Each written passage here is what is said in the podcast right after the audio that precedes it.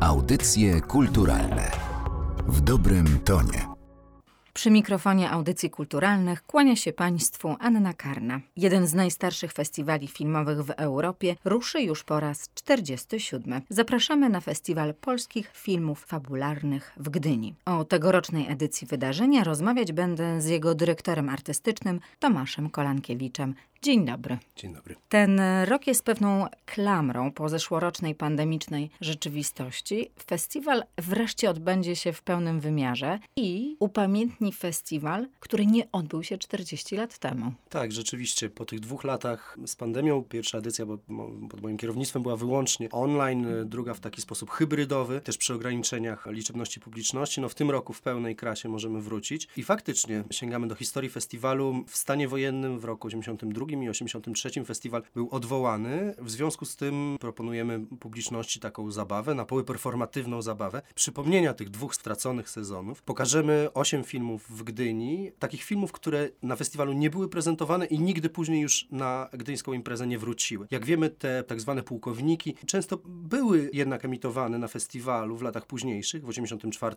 wygrywa Austeria, Kawalerowicza w 87 pokazywana jest Matka Królów Zaorskiego, w 89 Przesłuchanie Bugajskiego, Natomiast myśmy razem z Miłoszem Stelmachem, kuratorem imprezy, postanowili przypomnieć wyłącznie te tytuły, które już nigdy na festiwalu się nie znalazły. Natomiast szerszą listę, aż 17 filmów wyprodukowanych w czasach stanu wojennego, widzowie mogą oglądać na naszym partnerskim portalu 35 mm online. Dlaczego tak się stało, że akurat te filmy nigdy na festiwal nie wróciły? Część z tych filmów była pułkownikami, oczywiście. No, wspomniałem już tutaj te najbardziej znane, właśnie jak Matka Królów czy Przesłuchanie. Natomiast na przykład taki film Gry i Zabawy Junaka, no to jest film, który do dzisiaj nie doczekał się w ogóle premiery kinowej. No pytanie tutaj jest takie, czy rzeczywiście być może trójmiejska impreza, mówię trójmiejska dlatego, że to jest właśnie lata 80., to jest ten moment, kiedy impreza przenosi się z Gdańska do Gdyni, także oczywiście z powodów politycznych. Za blisko troszeczkę była stocznia po prostu od festiwalu. I te manifesty takie mm, polityczne, które się na festiwalu odbywały, były władzy nie w smak, więc postanowił przenieść imprezę do Gdyni,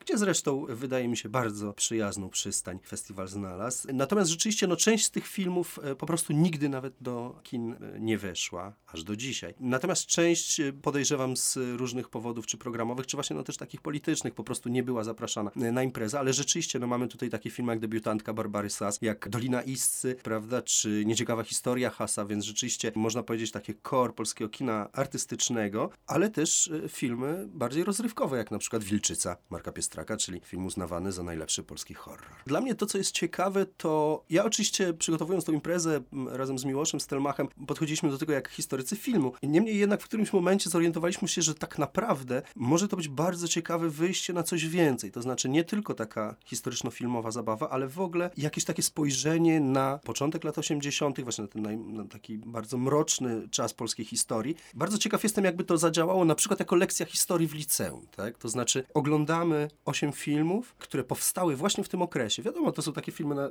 mówimy o Wilczycy. Nie jest to film o aktualnej polityce kraju, prawda, tylko raczej o e, wampirach. Natomiast to jest tak, że filmy nigdy nie powstają w próżni, to znaczy zawsze osadzone są w jakichś realiach politycznych, społecznych. I obejrzenie tych filmów razem daje, wydaje mi się, bardzo ciekawy wgląd w taką właśnie no, duszę artysty tamtego okresu. Wydaje mi się, że to będzie niesłychanie interesująca lekcja historii, troszeczkę inna niż to, do czego jesteśmy przyzwyczajeni, to znaczy nikt tutaj nie będzie skakał przez płot, nie będzie też żadnych dat, ani faktów historycznych, natomiast można poprzez kinematografię przyjrzeć się temu, co w duszy grało polskim artystom w tamtym okresie. W tym roku 20 filmów powalczy o tytuł tego najlepszego. Tegoroczna selekcja była zarazem spełnieniem marzeń i największym koszmarem dla selekcjonera. To pańskie słowa. No, tutaj troszeczkę oczywiście posłużyłem się taką figurą retoryczną e, przesady, prawda?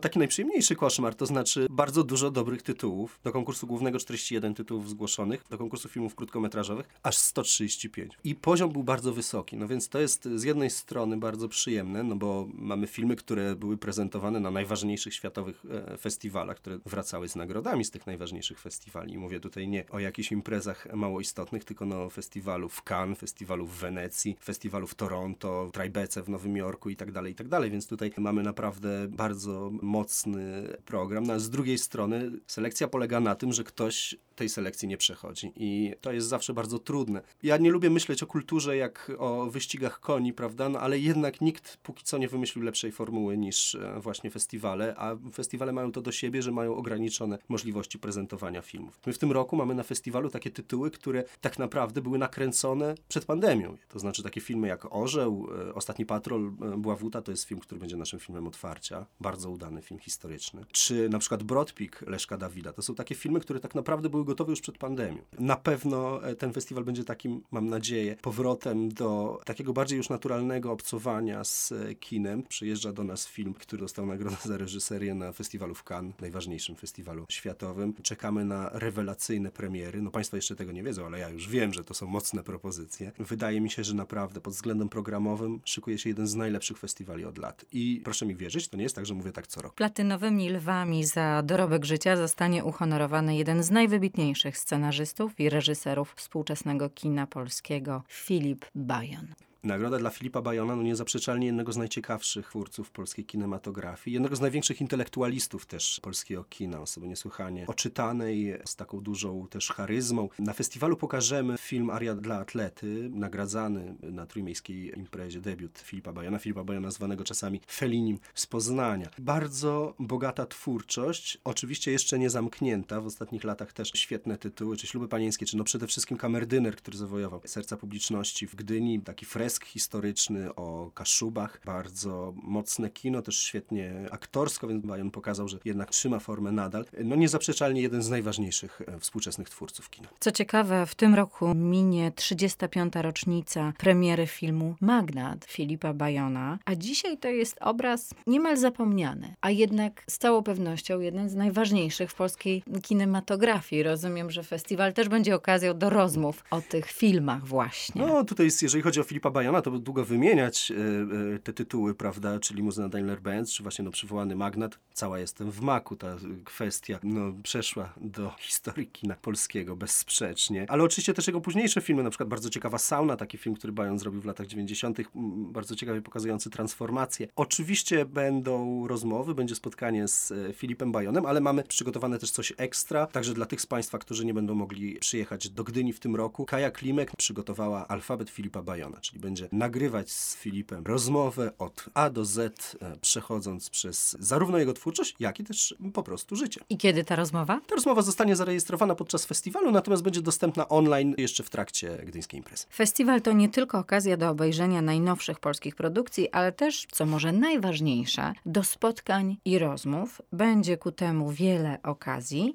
na przykład w czasie pokazów specjalnych. Tak, rzeczywiście wśród pokazów specjalnych między innymi dwa e, bardzo ciekawe e, wydarzenia, czyli raz prezentacja najnowszego filmu Krzysztofa Zanussiego, filmu Liczba Doskonała, takiego powrotu Zanussiego do, do takiej formy czy tematyki, którą poruszał na początku swojej twórczości w takich filmach jak Struktura Kryształu, jak Iluminacja. Film można powiedzieć matematyczno-fizyczny, no warto pamiętać, że Zanussi oczywiście studiował fizykę. Jest to w jakiś sposób też odpowiedź na, wydaje mi się, na film Foton Normana Leto sprzed kilku lat, ale pokażemy także film z Krzysztofem Globiszem. Taki film z wątkami autobiograficznymi o zmaganiu Globisza z chorobą, z wylewem i z dochodzeniem do siebie po takiej chorobie. Mówię Globisza, ale tak naprawdę wypadałoby powiedzieć małżeństwa Globiszów, bo tutaj bardzo ważna jest rola małżonki, która, jak to bywa w takich sytuacjach, też oczywiście była w centrum wydarzeń, można powiedzieć. I co ciekawe, ten film też jest takim ostatnim spotkaniem aktorskim dwóch przyjaciół, czyli Krzysztofa Globisza i Jerzego Treli, dla którego pozostaje to ostatnia rola w jego dorobku roku, jak wiemy. Ten wybitny aktor zmarł w tym roku, więc ten film, to Życie Aniołów właśnie Aleksandra Barona, to jest takie ostatnie spotkanie dwóch przyjaciół na planie.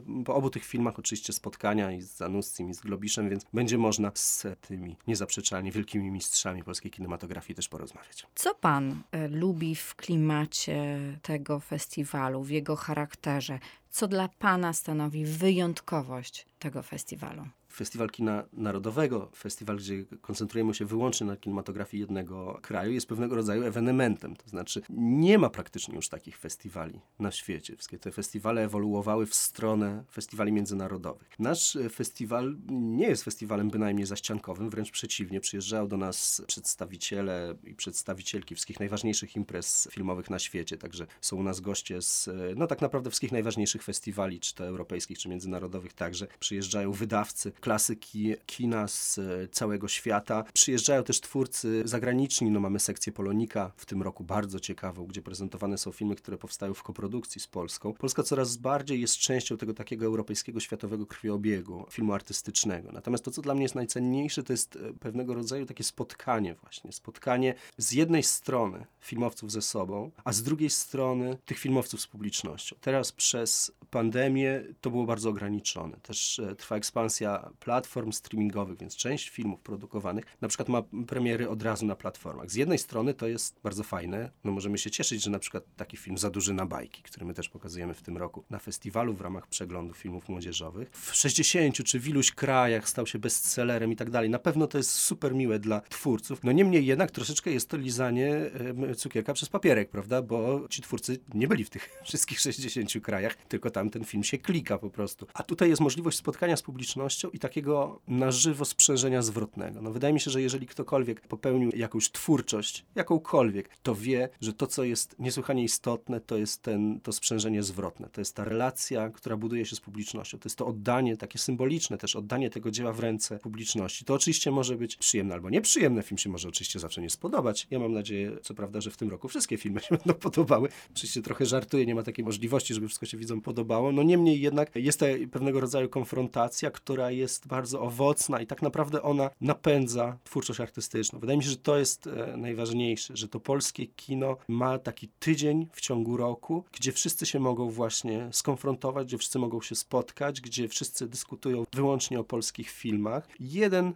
wybrany tydzień w roku, gdzie ogląda się i dyskutuje właśnie polskie kino. Rozmawia się o polskich twórcach, o polskich reżyserach, świętuje się ważne momenty. W tym roku obchodzimy stulecie urodzin Jerzego Kawalerowicza. Festiwal także reżysera uhonoruje. Oczywiście to jest jedna z najważniejszych postaci nie tylko polskiego, ale w ogóle europejskiego kina, wydaje mi się. Jak być może pani zauważyła, tutaj nie ma wcale jakichś takich najbardziej oczywistych strzał. Tak? Nie ma tutaj filmu Faraon, e, nie ma Matki Janny od Aniołów, prawda? No, wybitnych arcydzieł tego reżysera. Postanowiliśmy troszeczkę inaczej podejść do tematu. Chcieliśmy zaprezentować pewnego rodzaju ewolucję twórczą, jaką Kawalerowicz przechodził na przestrzeni lat, czyli wybraliśmy filmy z trzech dekad. Poczynając od pociągu, no, pierwszego wielkiego sukcesu Kawalerowicza, to był też wielki sukces międzynarodowy polskiego kina. Film był prezentowany na festiwalu w Cannes. Jest to dzieło wybitne, film, który w ogóle się nie zestarzał. Później film Gra, dekadę późniejszy. Taki film troszeczkę zapomniany, film, który nie był ceniony w momencie premiery. Wydaje mi się, że niesłusznie, że taki film trochę przeoczony, gdzieś bardzo w swoim wydźwięku nowofalowy i właśnie nawiązujący też do tego nowofalowego ruchu, który wtedy przetaczał się przez Europę od Francji przez Czechosłowację po Węgry. A kończy kończąc na filmie Śmierć prezydenta, filmie, który, no wydaje mi się, warto oglądać dzisiaj. Filmie niesłychanie aktualnym i takim filmie, który no, prezentował takie no, już dojrzałe spojrzenie społeczno-historyczne reżysera na rzeczywistość. Bardzo często to właśnie widzowie tego festiwalu jako pierwsi w Polsce mogą zapoznać się z najnowszymi produkcjami. Tak będzie w tym roku, rozumiem? Tak, oczywiście mamy dużo premier. Jak liczyłem, 12 tytułów premierowo. To będą absolutne świeżynki, które nie były w ogóle w Polsce prezentowane, a 15 to takie filmy, które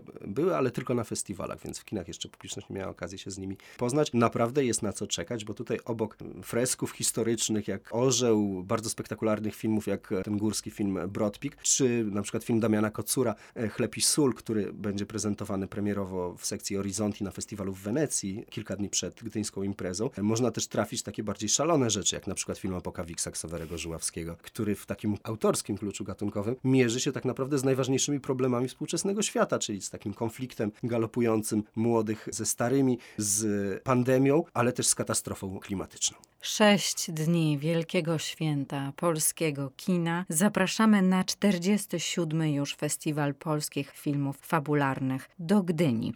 Gościem audycji kulturalnych był dyrektor artystyczny festiwalu Tomasz Kolankiewicz. Bardzo dziękuję. Dziękuję bardzo.